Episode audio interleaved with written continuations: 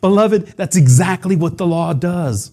It shows you that you cannot come before God on your own. That's why you need the saving grace of Jesus Christ.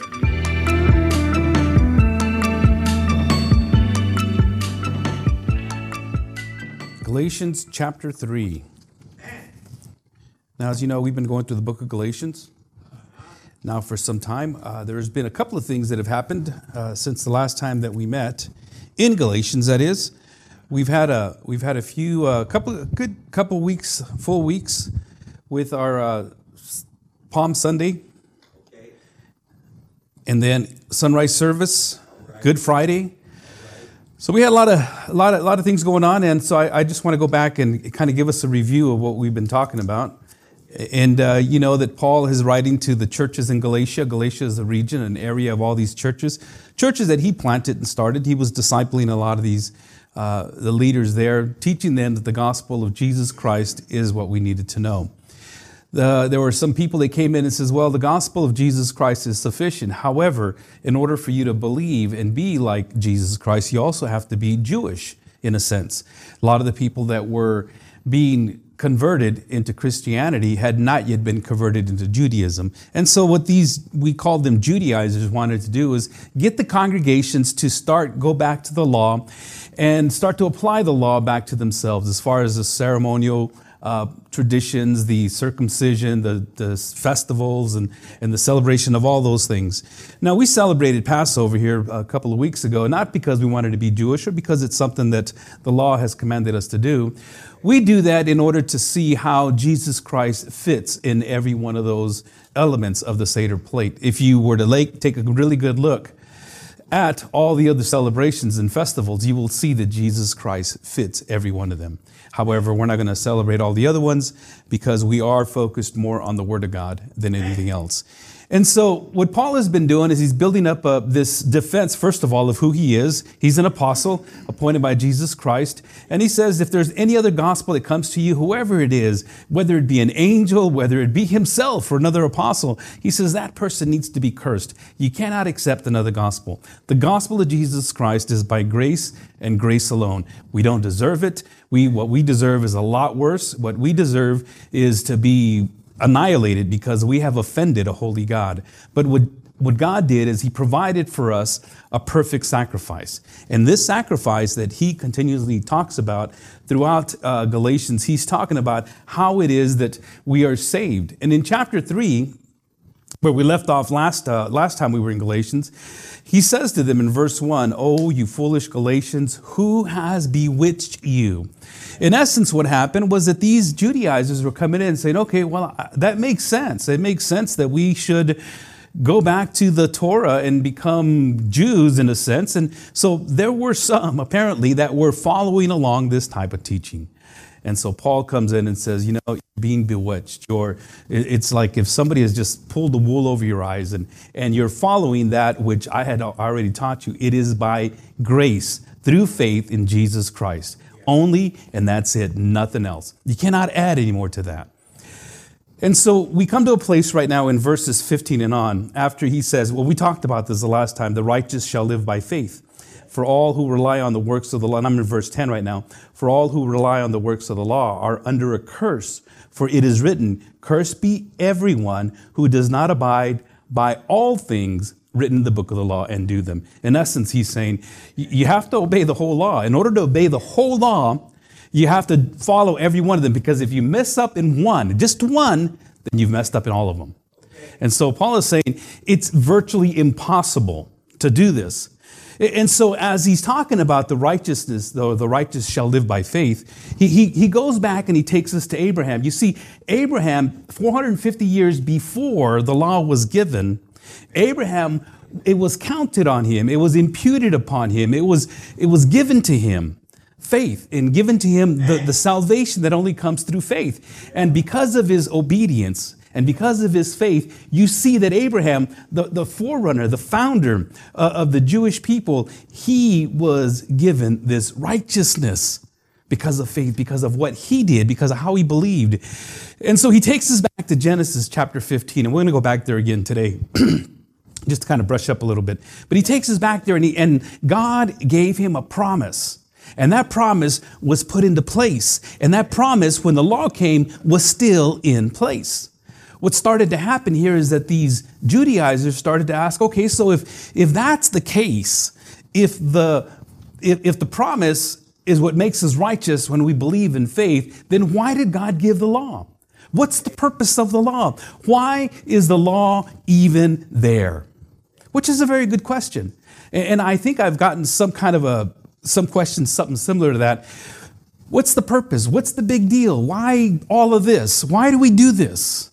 Why are we even here today? Why is it that we come and we worship? If God's going to save who He's going to save, He's going to take those that have already committed their life and, and are part of the kingdom of God and take them to heaven. So why the rest of it? Why all of this, in a sense, is what the people were somewhat asking according to how Paul was responding.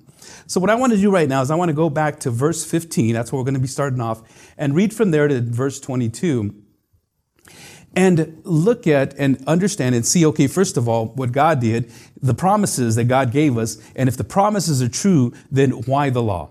But here's what Paul says, and I'm reading out of the English Standard Version chapter 3, verse 15, and it goes like this To give a human example, brothers, even with the man made covenant, no one annuls it or adds to it once it has been ratified. Now, the promises were made to Abraham and to his offspring. It does not say, and to offsprings, referring to many, but referring to one, and to your offspring, who is Christ.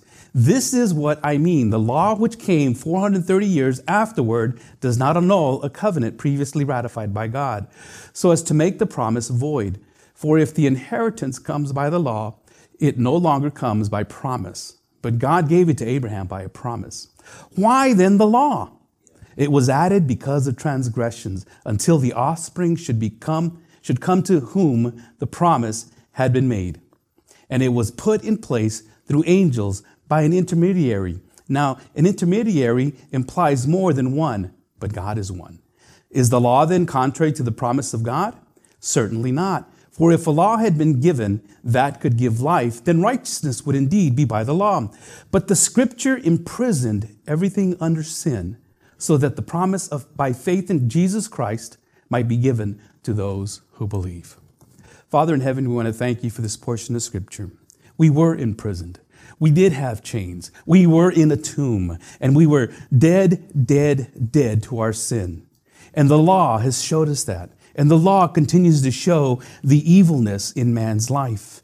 But it's because of the cross of Jesus Christ. It's because of what he did. The promise that you gave Abraham is the promise that we have today, that it is by faith that we're saved through your grace and your grace alone. So, Father, as we walk through this passage of Scripture, Teach us, Lord, lead us, and help us to see the intent of the law and why grace is so important and sufficient. Because your grace is enough, we pray. In Jesus' name. And everyone says, Amen. The Old Testament, Abraham was justified by faith, not by the law. There was no law at that time, and it was counted to him. But in, in Genesis chapter 15, we're going to go back there right now. God granted that Abraham and those prior to Moses were saved by faith. it is an obvious uh, law that God gave later, but not at that time. There was no law. And so when Abraham followed and listened, he listened to what God was teaching and sharing with him. Today we have the Word of God, and it talks to us about what it means to live by faith. And so the answer to the question as to why the law is Paul's going to explain that and he's going to develop it here in just a little bit. But really to Abraham, he says, I will bless you. I will show you. I will save you. I will give you this and I will give you the promised land. And now through Moses, through Moses, he said, thou shalt not commit adultery. Thou shalt not steal. Thou shalt. The, the, the promise is from God's behalf upon his people, where the law is on man's behalf, the things that we have to do. The law was given so that we can have to, to, we can have the, the law of God on what we should be doing, but God says, I have promised you this salvation for those who believe. So the promises center on God's plan and God's grace God's initiative, God's sovereignty, and God's blessing, the law centers on man's duty, man's work, man's responsibility, man's behavior, man's obedience. And so that's how these two things work together. So, the first reason, or the first thing that we see in the first verse of 15, he says, To give a human example, brothers, even with the man made covenant, no one annuls it or adds to it once it has been ratified. Number one, God's promises, or the promises of God, are forever. Once God makes a promise, it is done. And so, what Paul does is he says, Let me show you how it is that we conduct business in our world. This is, these are the things that we do in a man made situation.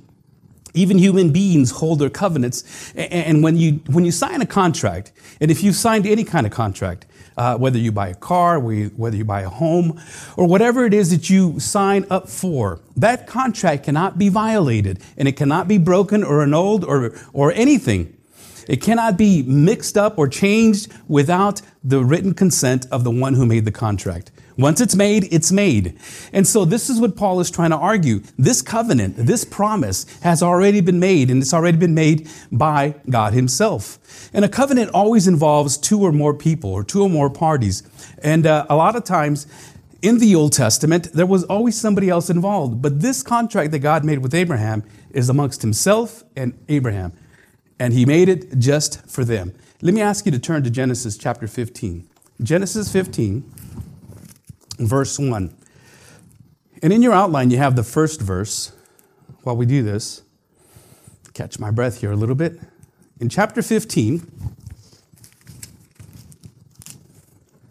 it says this After these things, the word of the Lord came to Abraham in a vision Fear not, Abram. Actually, his name is Abraham at this time.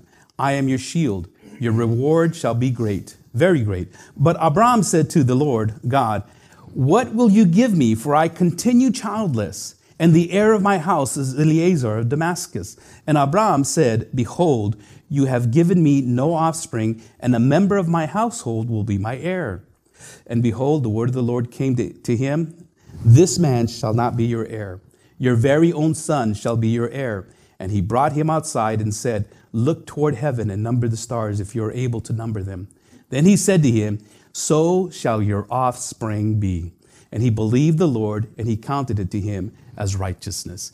Righteousness was counted to Abraham not by any law, not by any sacrificial animal, not by anything except for the fact that Abraham, in his heart, and God knows the heart of man, believed God with all his heart. He says, Okay, Lord, I see the stars, and I've tried counting them, and it's difficult to count them as they start to appear one by one and you lose count quickly. And if that's what you promised me, Lord, I believe.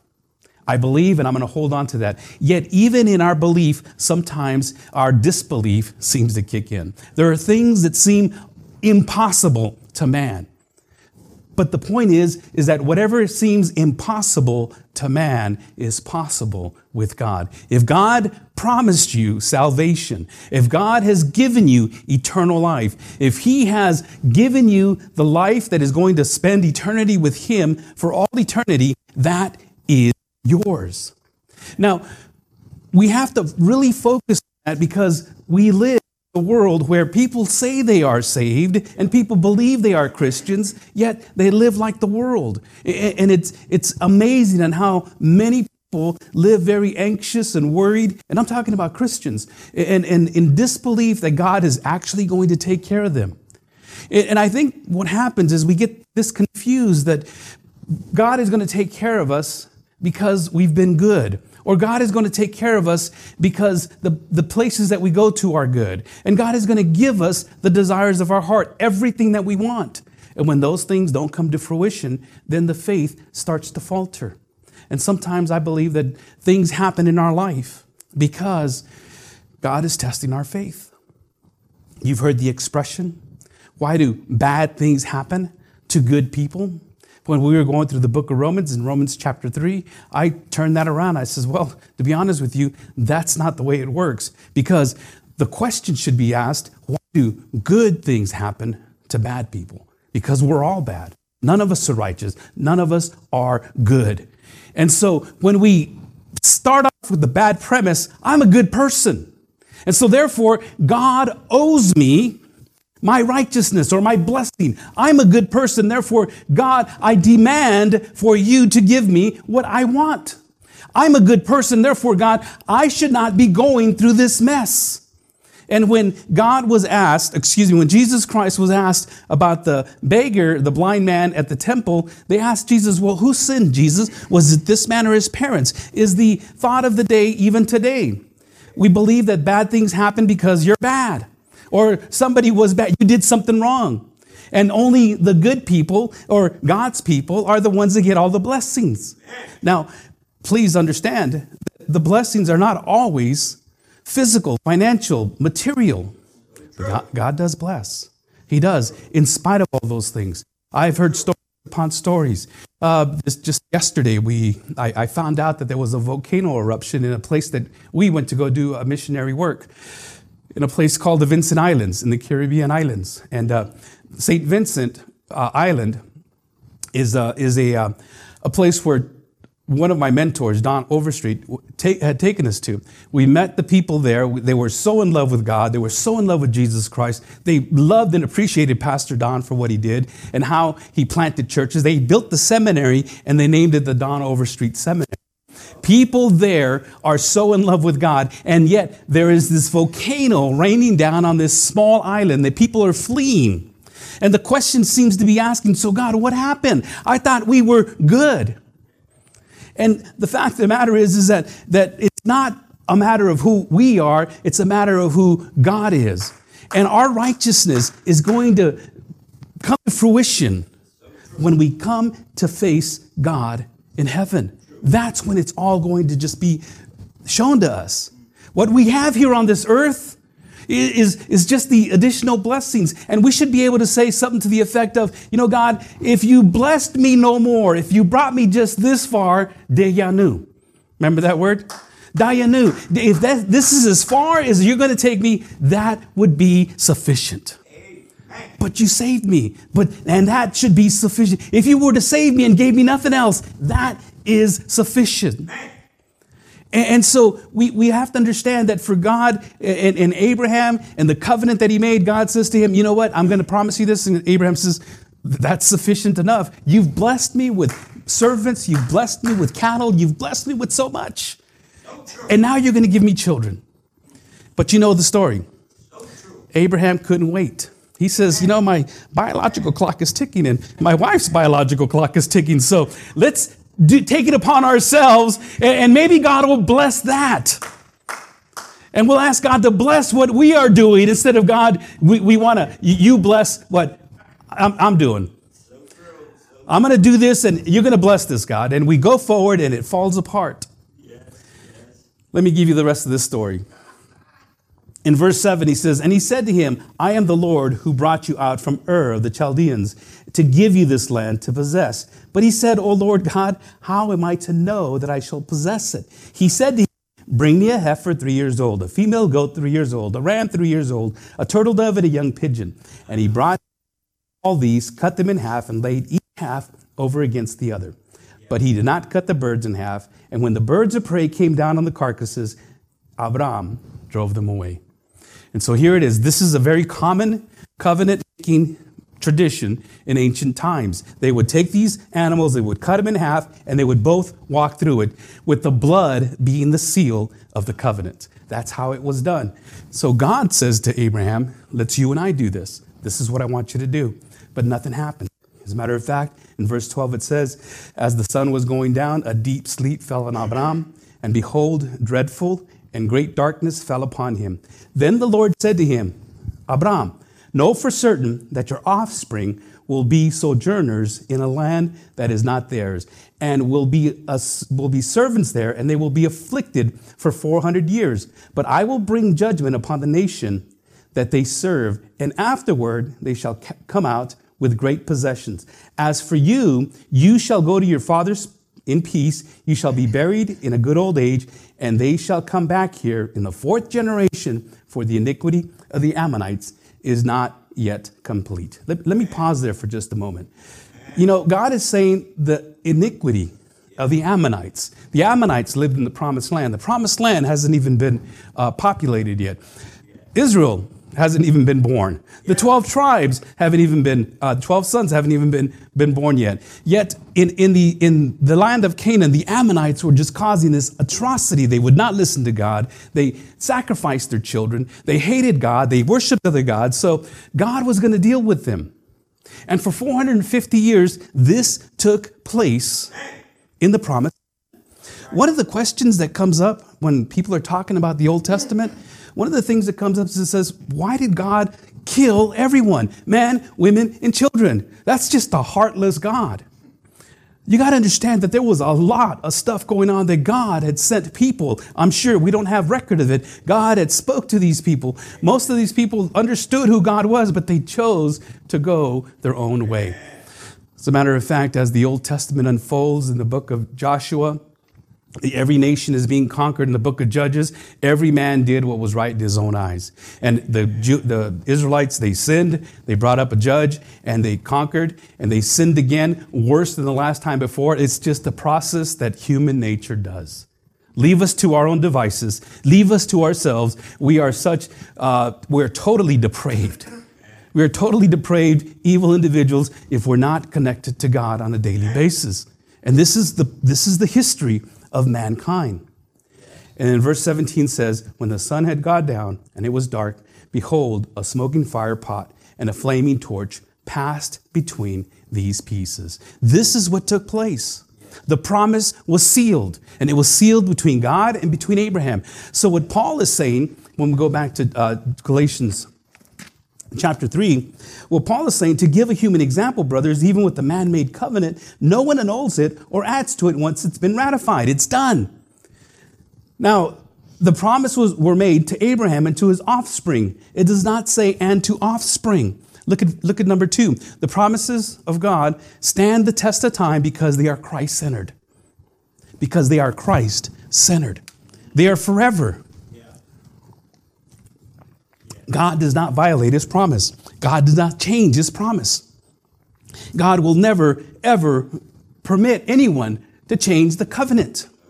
Paul argues as he's going through here that it's Christ centered. It is Jesus Christ, the Son of God. And under the guidance of the Holy Spirit, who inspired the writings both of Genesis and Galatians, Paul exegetes the quoted Genesis passage. Now, let me just share with you a, a term that is used in the uh, scholarly field as far as when you're doing work with uh, any kind of ancient writing, especially the Bible. When you exegete, it's a, it's a Greek word, means to lead out of.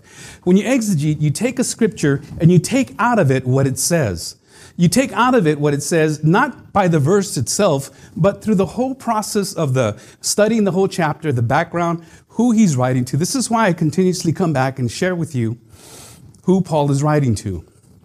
This is why I come back and always recognize that Paul is not just writing to one person. It's not just this one verse that we're going to focus on. We want to take that verse, that passage, the chapter, the book, and we want to exegete it, take out of it as it leads out to what Paul is trying to say and how he's trying to say this to the people. And so, what, what, when you do this, this is very sound and uh, very, uh, very good theological practice when you take out what the word says. Now, there's another term that some people use, and it's called eisegesis. Eisegesis is to lead into the scripture, lead into the passage, where you come with this preconceived idea, this thought, this understanding of what you wanted to say. Now, I, have been uh, I, have been very convicted of that myself, and I've fallen to that, that practice myself. I would prepare a message and I would say, okay, well, these are the, the topics that I want to talk about. I want to talk about family, of children, and anger, or whatever the case may be. Then I'd search the whole Bible to find verses that fit my pattern. Sometimes, well, most of the times, you know, they, they fit, they were there, but a lot of times I have to make it kind of fit. I would even use a different translation because it really makes it work. See, when you do eisegesis, you're going totally against what God wants you to know. You are giving your interpretation as if you know what's best and God doesn't understand. Or maybe you know better than God. I don't know. The, the careful student that wants to get out of God's word what he needs to get out, he'll do an exegesis. And, and, I, and this is what Paul did here. He goes back to the book of Genesis and he exegetes that offspring. In some of your translations, it'll say a seed. And the seed is the, uh, in Greek, it's sperma, and, it, and in Hebrew, it's zerah, I believe. But it, it has the same connotation that it is the developing one singular, or it could be used plural as well, because seed can be plural. But Paul says he's talking about Jesus Christ. Now, when you read that in the Old Testament, you really don't see it. But Paul, under the supernatural inspiration of the Holy Spirit, recognizes that this is what Paul is ta- God is talking about, talking about Jesus Christ. And so what he says the term offspring or seed is declared in Genesis 22, where it says, It was therefore not referring to many, but to one, which is the offspring, which is Jesus Christ. And so Paul could Paul could start to work with that. And he says, you know, this is, this is what God is doing. As a matter of fact, one of the places where we see this word offspring being used in relation to Jesus Christ or the seed is in Genesis chapter 3, verse 15. And it says, I will put enmity between you and the woman, and between your offspring and her offspring. He shall bruise your head, and you shall bruise his heel. Many of you that have heard this, uh, this verse, when, when um, and right after the fall of man, and the woman believed the serpent and gave to the husband, and they ate of the fruit, and, and God came and pronounced these curses on man, woman, and, and beast, and the animal. And he said to the serpent that your offspring and her offspring, he shall bruise your head, and you shall bruise his heel. In essence, you might crucify him, and you might think you've won, but he's going to come up and he's going to squash your head because he will be the victor. And so, as Paul is talking about this, the one and only heir of every promise of God is Christ. Every single time, every promise given in the covenant with Abraham was fulfilled in Jesus Christ and only Jesus Christ. Therefore, the only way to, a person can participate in the promised blessing to Abraham is to be a fellow heir with Christ through faith in him. Only through the perfect offering of Christ on the cross. Believers who lived before the cross are saved. Those that live after the cross are saved. Believers prior to the cross would look to the future, to the cross. And the people that now, us, we look back to the cross for salvation. It has always been by the cross. As we mentioned here a couple of weeks ago, that the gospel message was proclaimed to Abraham, Abraham and to Moses, and, and Jesus Christ, as he's talking to the two men on the way to Emmaus, they point, Jesus points back and says, Look, every single place where the Messiah and the things that he had to go through, the gospel message was being proclaimed. And it's always been by the cross of Jesus Christ. And, and the third thing that we need to understand about this is that God's promises are timeless. Number three, God's promises are timeless. This is what I mean. The law which came 430 years afterward does not annul a covenant previously ratified by God, so as to make the promises void the promises that were given 430 years afterward, the, the, after, the, after the, the promise, was the law. And when the law came into effect, it does not mean that the promise is gone. All promises of God are forever because the covenant with Abraham was permanent, unbroken. No amount of time could make the promise void. Time does not nullify or modify the covenant of God. Doesn't matter how long it takes. Many of you are waiting for a promise you know that there is a promise that God has given you. As a matter of fact, the only promise that we have to wait for right now is the promise of Jesus Christ's return. That's the exegete what the passage says. Now, you want to uh, some things in there. Well, you promised me, God, that my whole household would be saved. You promised me that I would be blessed beyond measure. You know, we want to eisegese and put stuff into the Word of God. The only promise that we have right now is that Jesus Christ is returning and that He will see you through to the end. He will be with you. There are times when you don't believe that He's there. There are times that things have happened in your life that you can't, I just, God, you're, you, you've left me. But God, if He's promised you that He's going to be with you, he'll, he'll be with you to the end of the age, He is there. Can I get an amen? Thank you, brother. I need to get one from you. All right.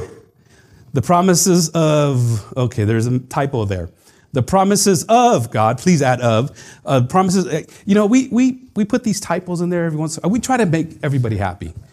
You know, we, we put these things in there just for those that like to look for type. I like to look for typos. So that was put there for me. The, the promises of God are complete.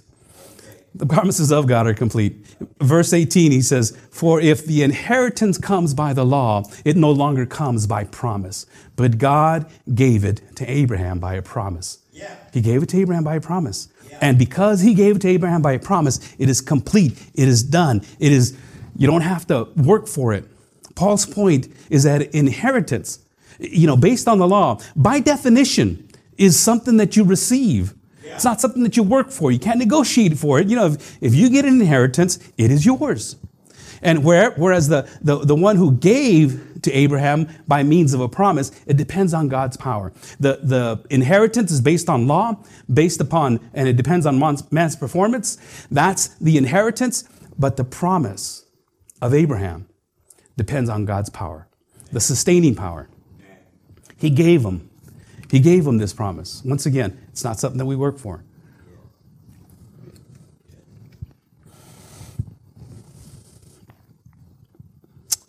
Man cannot succeed. He could not in keeping the perfect law. He tried to do everything he could. And he added law upon law, tradition upon tradition to keep the law as much as possible.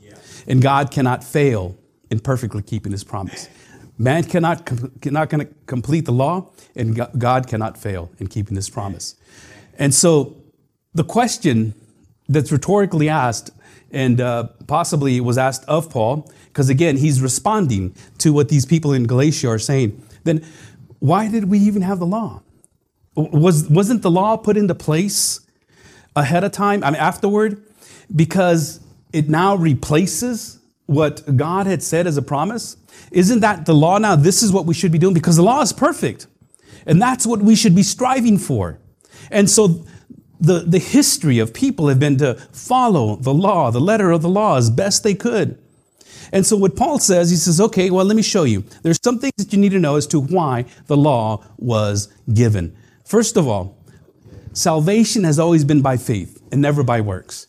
And if the covenant promise to Abraham was fulfilled in Jesus Christ, what purpose did the law have? Well, the purpose of the law was this the law was given to demonstrate to man his total sinfulness. To de- demonstrate to man his total sinfulness. The law was added because of transgressions. Yeah. It was added because of transgressions. For all have sinned Yeah.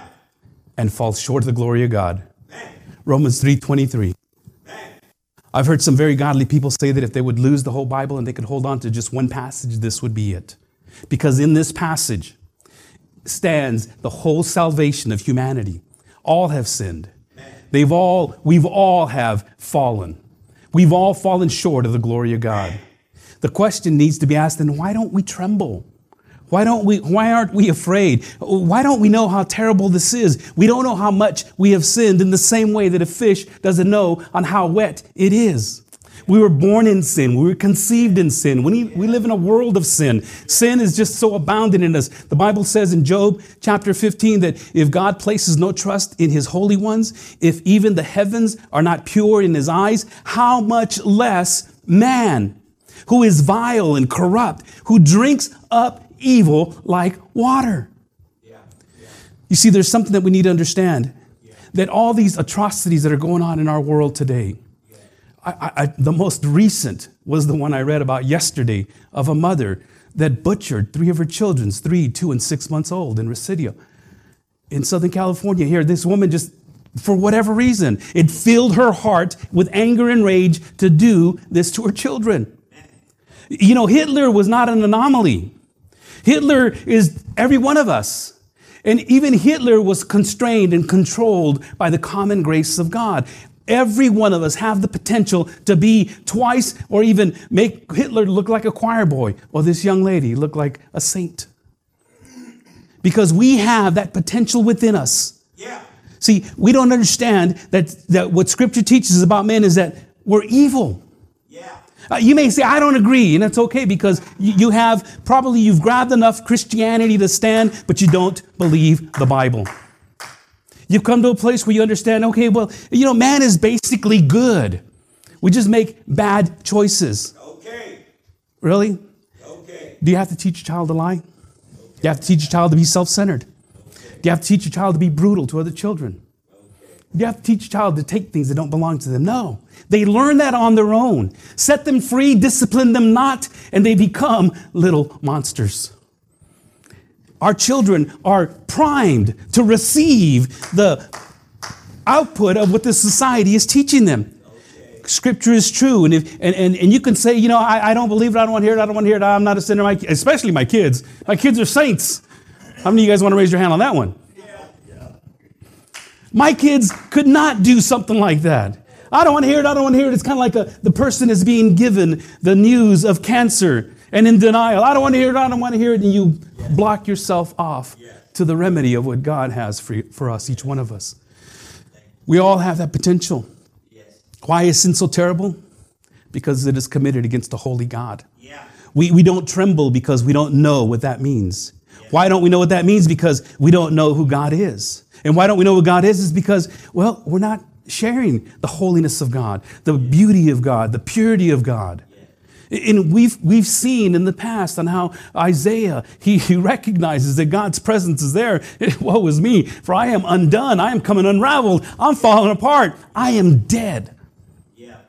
And we recognize that Peter even himself says, Depart from me, for I am a sinful person, when he saw the beauty of God emanating from Jesus Christ.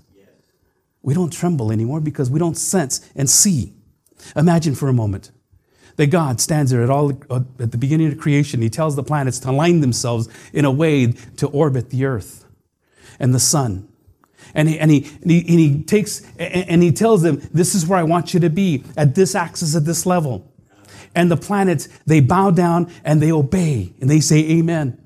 Imagine God as He flings the stars into the skies and they, they start to spreckle, and He says, I want you to position yourself in certain areas because of the, these stars. Mankind will be able to use these stars to direct themselves to the places of God. And the stars, they obey and they listen and they say, Amen.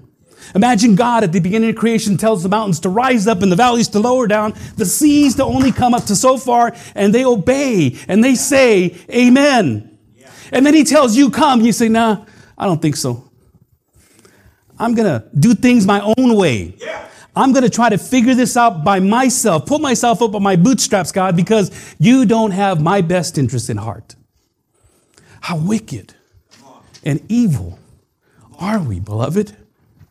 You see, we're always getting one side of the story. Yeah about the love of God, the, the grace of God, the goodness of God, the forgiveness of God, how much you matter to God.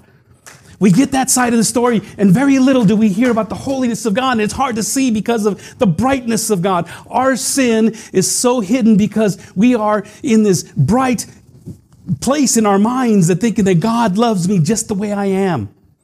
He loves me just like this, and I don't have to change. It's kind of like looking at the stars. If we were to go outside right now and look up at the stars, where, where, are the stars? You know, did somebody come by and take them away? Did he put them in a basket, walk away with them? You can't see the stars because of the brightness of the sun. The only way that you can see the grace of God's brightness is by the, the background of the pitch dark black sin. Yeah. We have to see sin for what it is. Yeah. In the same way that's God's grace. When he, when, he, when he comes to you, his love with so much light. You know, and, and we have to understand that it is in that darkness and that vileness and that wickedness that man is that God sent his son to die on the cross for sinners. The purpose of the law was to demonstrate to man his total sinfulness, his inability to please God by his own words, and, and his need for the grace of God. The law was added, the, Paul says, to show the depths of man's transgression. That's why the law is there. The law is there to show us we need a Savior. It was given to drive us to a desperate awareness, a, a, desperate guilt and an awareness of His need for deliverance. The law was given to us so that we can say, like Paul in Romans chapter 7, verse 24, Wretched man that I am, who will deliver me from this body of death? As the apostle explains a few verses later in Galatians chapter 3, for so then the law was given as our guardian until Christ came in, order that we might be justified by faith. The impossible demands of the law are meant to compel us to recognize our sinfulness, our violation of God's standard, our violation of a holy God, our offense. When a man looks at the law, he sees that his living is more than simply wrong. It's not just bad choices. It is sin. It's an offense against the holy God before whom no sinful person can stand. The law shows men their violation of the will of God, who rules the universe and holds them accountable for their sin. See, grace. Grace is meaningless to a person who feels no inadequacy or need of help. It's meaningless. He sees no purpose in being saved if he does not realize that he's lost. Yeah. And the, the, the, the point is, is that there are a lot of people that think, well, I'm okay. Yeah, I'm all right. I mean, I mess up a little bit, but man does not recognize his sinfulness. Amen. He sees no need for forgiveness by God Amen. if he does not know that he has offended God. You know, I, I, will offend everybody else. And, and I mean, I won't offend everybody else, but I'll offend God. He sees no need for, to seek God's mercy if he is unaware that he is under God's wrath. So the purpose of the law was to give us that, to show us our sinfulness. It's a mirror showing us we need a deliverer. That's point number two says. When Paul says in verses 19 through 20, the law was given to direct believers to Jesus. The law was given to direct people to Jesus. It's the believer that comes to know who Jesus Christ is through the law. Look what he says in verses 19 and 20 until the offspring should come to whom the promise had been made, and it was put in place through angels by an intermediary. Now, an intermediary implies more than one, but God is one. It was put in place through angels by an intermediary. It was angels that talked to Moses. It was angels that brought it to the prophets. It was angels that, that the messengers of God that gave the law to people. Abraham, by the way, he gave it to him face to face. See, he gave Abraham saving faith, the promise face to face. In the same way, He wants to give you that same promise face to face. Not by an, an, angel, not by another messenger, not by anything else. He wants to bring you to that place yeah. where you can recognize your sinfulness. In, in Acts 7 53, uh, actually 52 and on, it says, Which of the prophets did your fathers not persecute? And they killed those who announced beforehand the coming of the righteous one, whom you have now betrayed and murdered. You who received the law, lived angels, and did not keep it. In Hebrews chapter 2, verse 2, he says, For since the message declared by angels proved to be reliable, and every transgression or disobedience received a just retribution. The message was delivered by angels. And this is what Paul is trying to say. He's saying, you know, this message was given to you, but it is now given as a promise. It is a promise. And uh, as Paul seems to be pointing out, that an intermediary, literally one who stands between two parties, is needed only when more than one is involved. God gave the covenant directly to Abraham without an intermediary because he was the only one. He, this is the part where in some translation it'll say he is a school teacher or a, a taskmaster. It, it God, Jesus Christ is the one to interpret and to give us the promise of God himself. And the only requirement that was given the only requirement that was given to the people of Israel is just to obey.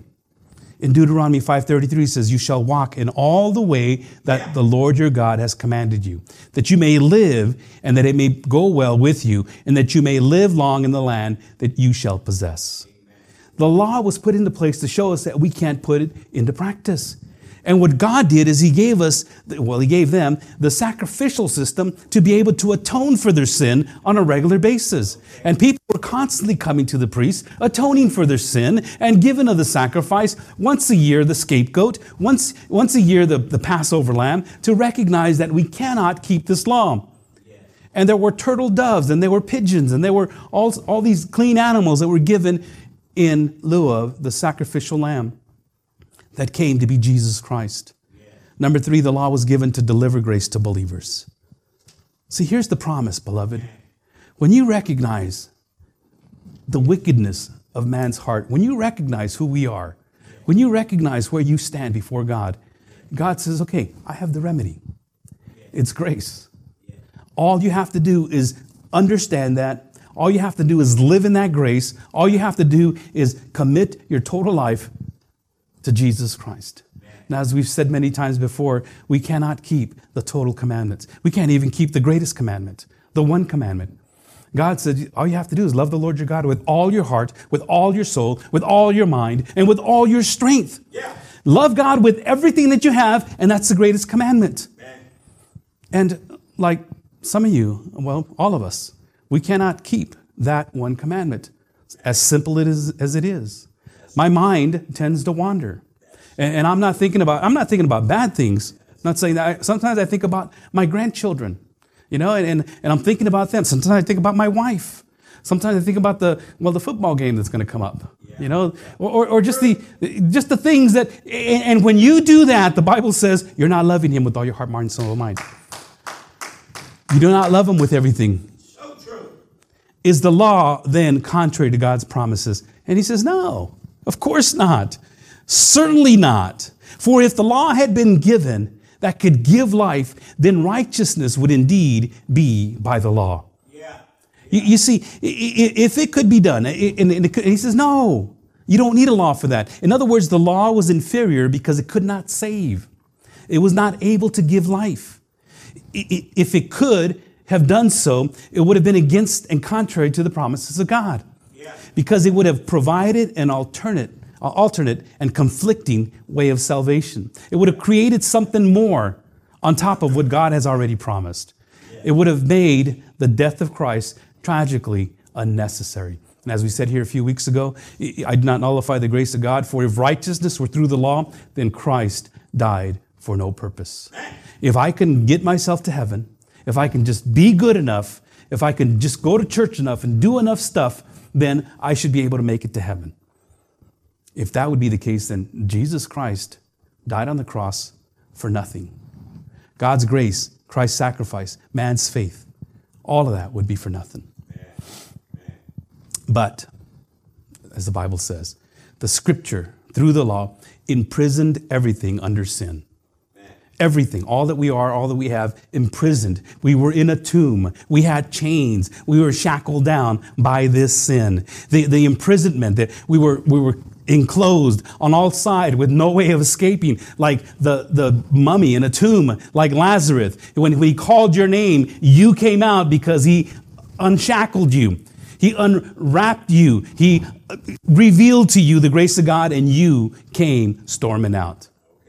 I came out of that grave. What an appropriate song, brother. Not until a person smashes himself against the perfect law of God and, and the accusations and the consciousness, and, and does he not realize the helplessness and see the need for a Savior? We cannot see that until we see our wickedness, our vileness. You know, I've heard many people say, I can't go to church. I go, why not? Well, the moment I walk in there, the building's going to fall on me. I don't know if you've heard that one before. If I walk in there, the you know lightning bolt's going to strike down and all kinds of stuff. You know, I can't go to church. I'm not perfect. I can't go to church. I'm a sinner. I can't go to church because everybody's going to look at me. I can't go to church because, and you fill in the blank. Beloved, that's exactly what the law does. Yes. Yes. It shows you that you cannot yes. come before God on your own. Yeah. That's why you need the saving grace of Jesus Christ. Amen. That's why we need that. The law was given to bring men under sin to the point of saying, uh, like Paul says in Romans 7:24, "Wretched man that I am, who will deliver me from this body of death?" Wretched man, I am wretched. You'll hear me, you'll hear me say that often, and, and, and I, I mean it with all my everything that I am. That I am vile, I am wicked, sinner, saved by grace. Yeah. Only by the grace of God. Paul tells Timothy in 1 Timothy 1:15 he says, "The saying is trustworthy and deserving of full acceptance that Christ Jesus came into the world to save sinners." Amen. Of whom I am the foremost sinner. Paul says, "I'm the worst." But you're a pastor. I'm the worst, but you've planted churches. I'm the worst, but you preach the word of God. I am the worst. I put myself above no man. I put myself above no one because I am the worst. Amen. But then Paul says in verse 25 of chapter 7 Thanks be to God through Jesus Christ our Lord. So then I myself serve the law of God with my mind, but with my flesh I serve the law of sin. See, this is why Jesus Christ came into the world. Yes.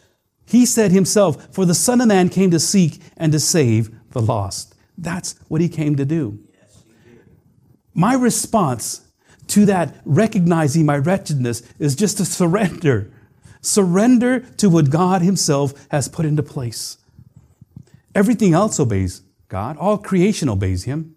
Everything grows and goes as, it, as, as God has ordained it.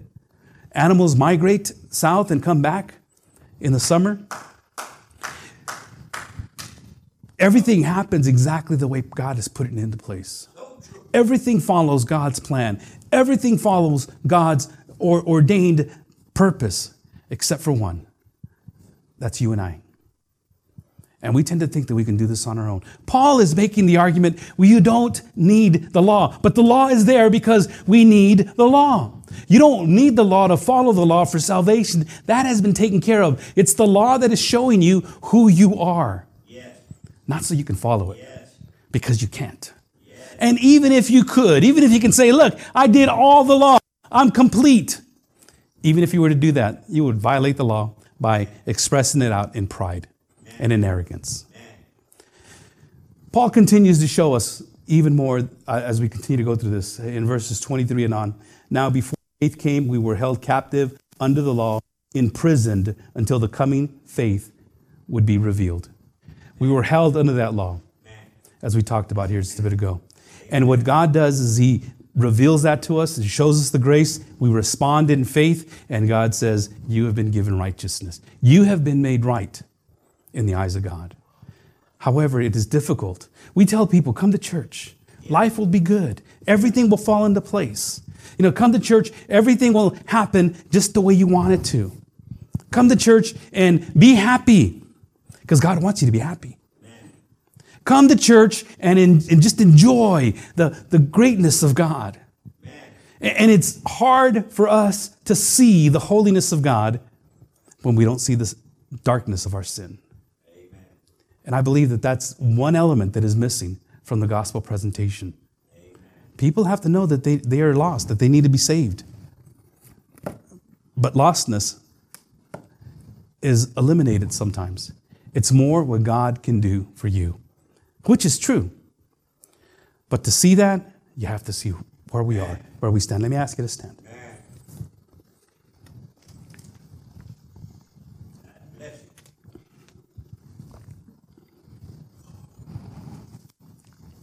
Father in heaven, we, we know that we stand before a holy God. And our offense, as wicked as it is, you have forgiven.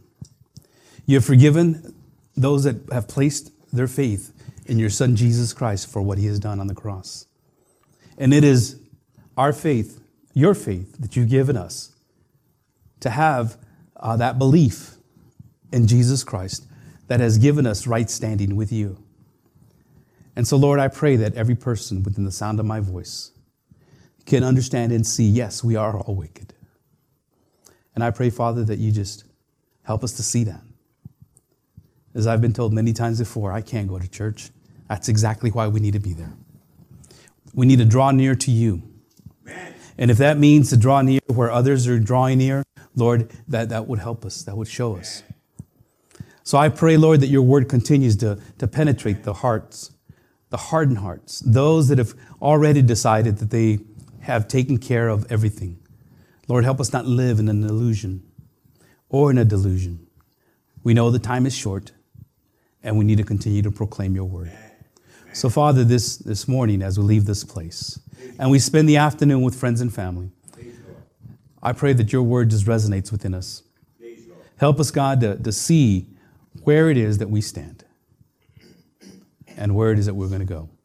Thank you once again for this faithful few. Thank you for your love and, your, uh, and just what you do, Lord. We know that you are, are great and awesome and doing some great and mighty things here. We pray that you continue to lead us with our friends and family in all that we do, we pray. In Jesus' name. And everyone says, Amen. Amen. Brother, would you dismiss us in the blessing?